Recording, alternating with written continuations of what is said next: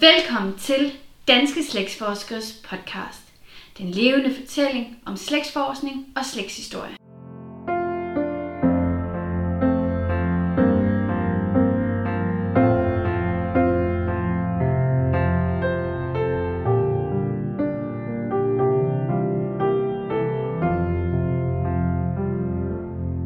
Mit navn er Mette Borholt Valund, og jeg vil i dette afsnit fortælle om mine erfaringer med at bruge lokalarkiver og Rigsarkivet.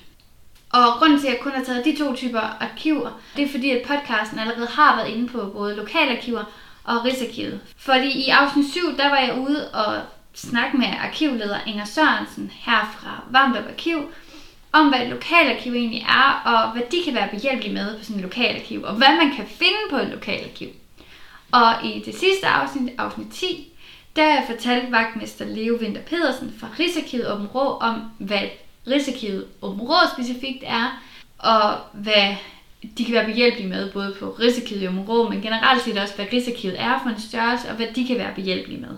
Og nu tænker jeg, nu har man fået noget information om, hvad arkiverne egentlig er, og så tænker jeg, det kunne være rart at høre om, hvad en slægtsforsker, som jeg er, har fået ud af at besøge de her to typer arkiver.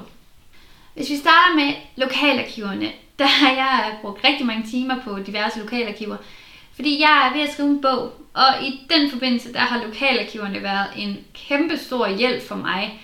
Jeg har ikke tal på, hvor mange timer jeg har siddet nede på Varmdrup Arkiv og læst gamle uaviser fra Varmdrup Sogn. Og aviser er jo en af de helt store guldgrupper, som slægtsforskere får fingrene i, fordi der står så meget samtidsrelevant.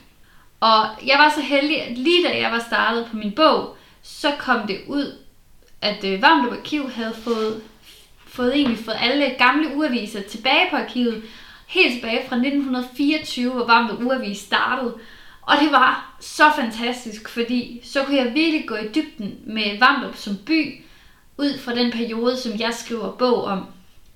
Mit møde med lokalarkivverdenen har været enormt positiv. Faktisk vil jeg sige udelukkende positiv.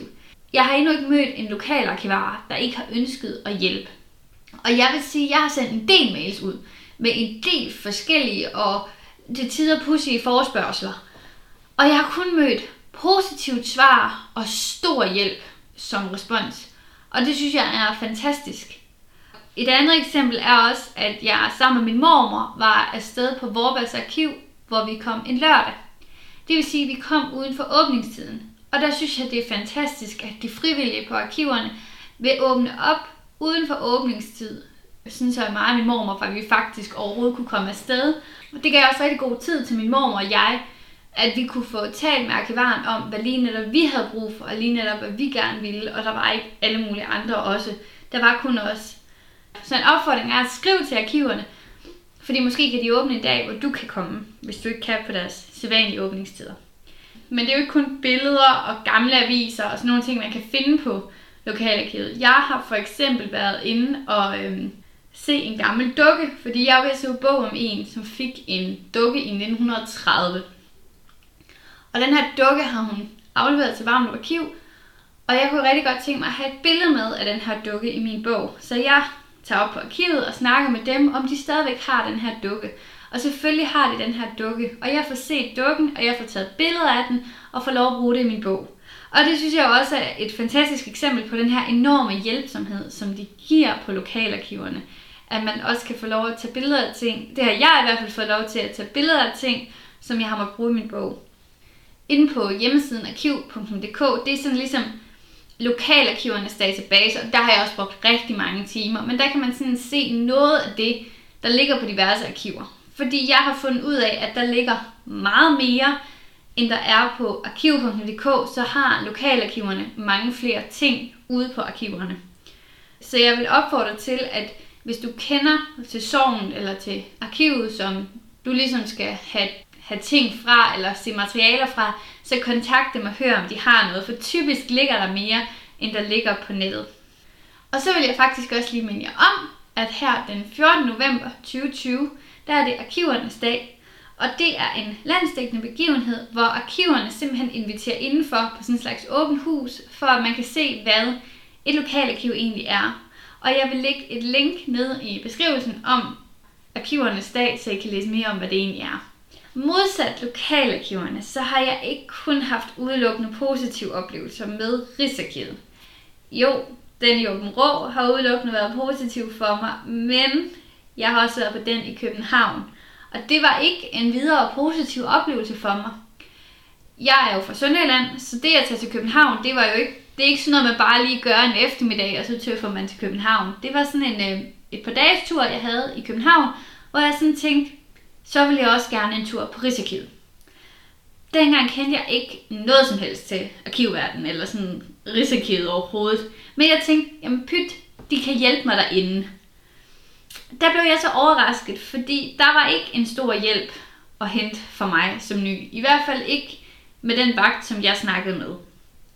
Fordi jeg var hverken registreret eller havde bestilt noget. For det vidste jeg ikke, man skulle.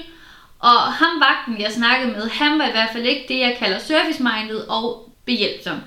Så jeg blev hverken registreret den dag, eller fik svar på nogle af de spørgsmål, jeg havde om, hvordan man blandt andet bestiller og generelt set gør, når man er på Rigsarkivet. Så det var virkelig en skuffende oplevelse for mig. Men jeg har hørt fra andre, at de har haft en mere god oplevelse og har fået den ønskede hjælp på Rigsarkivet i København. Jeg vil dog sige, at uanset om det er Rigsarkivet om Rå eller Rigsarkivet i København eller nogle af de andre Rigsarkiver, både den i Viborg og i Odense, så synes jeg, det er mere besværligt at komme på Rigsarkivet end på lokalarkiverne. Fordi man skal have bestilt via Daisy, før man kan få adgang til noget. Jeg mener, at du kan få hjælp på Rigsarkivet til at bestille de her ting, som du skal. Altså, hvordan der er behjælpelig med, hvordan du bestiller via Daisy. I hvert fald, som jeg har oplevet, at andre har fået hjælp i Områ, for jeg har ikke selv prøvet det nu. Jeg har, har bestilt hjemmefra. Det er ikke altid gået lige godt, men jeg har bestilt hjemmefra. Første gang, jeg tog afsted her til Områ, hvor jeg havde bestilt noget hjemmefra, der følte jeg mig faktisk okay sikker i, hvad jeg nu skulle efter den her lidt trælse oplevelse, jeg havde haft i København. Jeg havde bestilt de her ting på forhånd, så jeg tænkte, jamen nu skal jeg bare registreres, og så får jeg udleveret de her bestilte dokumenter. Og jeg fik også dokumenterne udleveret, og jeg fik mig registreret, og jeg var nu klar til at kigge de her dokumenter igennem. Det viste sig så, at jeg havde ikke fundet det rigtige. I hvert fald var min oldemor, som jeg ledte efter, der ikke. Og det var det, jeg havde håbet på, at jeg havde fundet hendes faderskab. Sag. Så jeg gik lidt slukket derfra og tænkte, nå, øv. Senere har jeg så fundet ud af, uden jeg egentlig vidste det, dengang jeg sad med det, at det egentlig var min tipoldemors faderskabssag. Og øh, jeg var bare så fokuseret på, at jeg skulle finde min oldemors faderskabssag, så da jeg ikke kunne finde min oldemor, så tænkte jeg, så er det den forkerte, jeg har fået fat i. Fordi jeg tænkte, om det er nok bare mig og mit tyske, fordi at det var det, er det sønderjyske, jeg sidder med. Så jeg tænkte, det er sikkert bare mit tyske, der bare ikke var godt nok. Og det ærger mig sådan set lidt i dag, at jeg ikke fik det kigget mere igennem, og lige kigget en ekstra gang, og fundet ud af, at det faktisk var min old, tipoldemor. Og det faktisk var en rigtig faderskabssag, jeg har fundet. Men det gjorde jeg ikke dengang, og jeg var heller ikke helt sikker på, at jeg havde fundet min tipoldemor på det tidspunkt. Så må jeg også stadig igen en dag til Åbro og kigge den faderskabssag igennem. Måske med en, der er lidt mere tyskkyndig, end jeg selv er. Min allerbedste oplevelse på Rigsarkivet Områ, det var faktisk i år, i juni måned, hvor jeg tog afsted sammen med min far. Vi havde ansøgt om at måtte se min oldefar, altså min fars farfar, domspapirer og fangejournal for forhuslejren.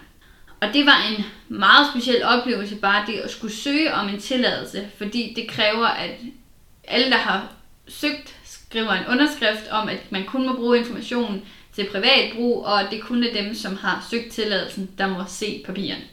Jeg vil så også sige, at det vi fik ud af det, det var jo helt fantastisk. Det var faktisk også en virkelig speciel oplevelse for både min far og jeg, at se de her papirer om min oldefar. Fordi pludselig fik vi egentlig aflevet en hel masse myter, og egentlig desværre opstod der jo så også en hel masse nye spørgsmål og ting, som vi egentlig godt vil vide, som jeg så skal have gravet mere frem.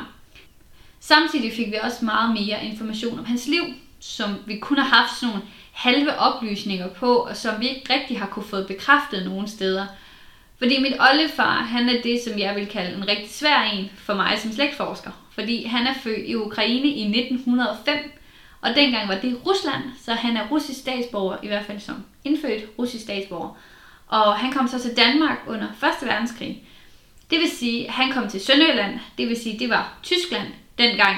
Så, så han har hele tiden været for mig et, et besværligt menneske og slægtsforskning, når han kommer fra en i Rusland og så til, til Tyskland, som så bliver til Sønderjylland. Så, så hans historie har været besværlig, men den har også fascineret mig rigtig meget, fordi hvem var han egentlig? Og der har de her arkivbesøg hjulpet mig rigtig meget til også at få svar på nogle ting, fordi mange ting har pludselig givet mere mening for mig. Det var lidt om mine oplevelser i med arkivverdenen, altså lokalarkivet og Rigsarkivet, altså både de gode og de dårlige. Det har givet mig rigtig mange gode oplevelser at besøge arkiverne, så jeg kan klart anbefale jer at tage afsted og besøge arkiver. Og så vil jeg gerne her, nu har jeg lavet 10 afsnit, og jeg kunne rigtig godt tænke mig at høre fra jer om, hvad I egentlig synes om de her podcast. Fordi jeg kan jo sidde og fortælle om en hel masse ting, og jeg kan få et masse emner ind, men jeg vil også gerne høre fra jer, hvad I godt kunne tænke jer at høre om. Men jeg kunne også rigtig godt tænke mig at høre fra jer, der måske har noget, I godt kunne tænke jer at fortælle om. Det kan være, at du ved noget om læsruller, eller noget om skifter, eller noget om ejendomshistorie, eller hvad det må være inden for slægtsforskning. Eller at du sidder med en personlig beretning, altså du tænker, jamen jeg vil egentlig gerne komme og fortælle om min livshistorie, så skriv rigtig gerne til mig. Min mail, det er podcast slægt.dk og det er slægt med S-L-A-E.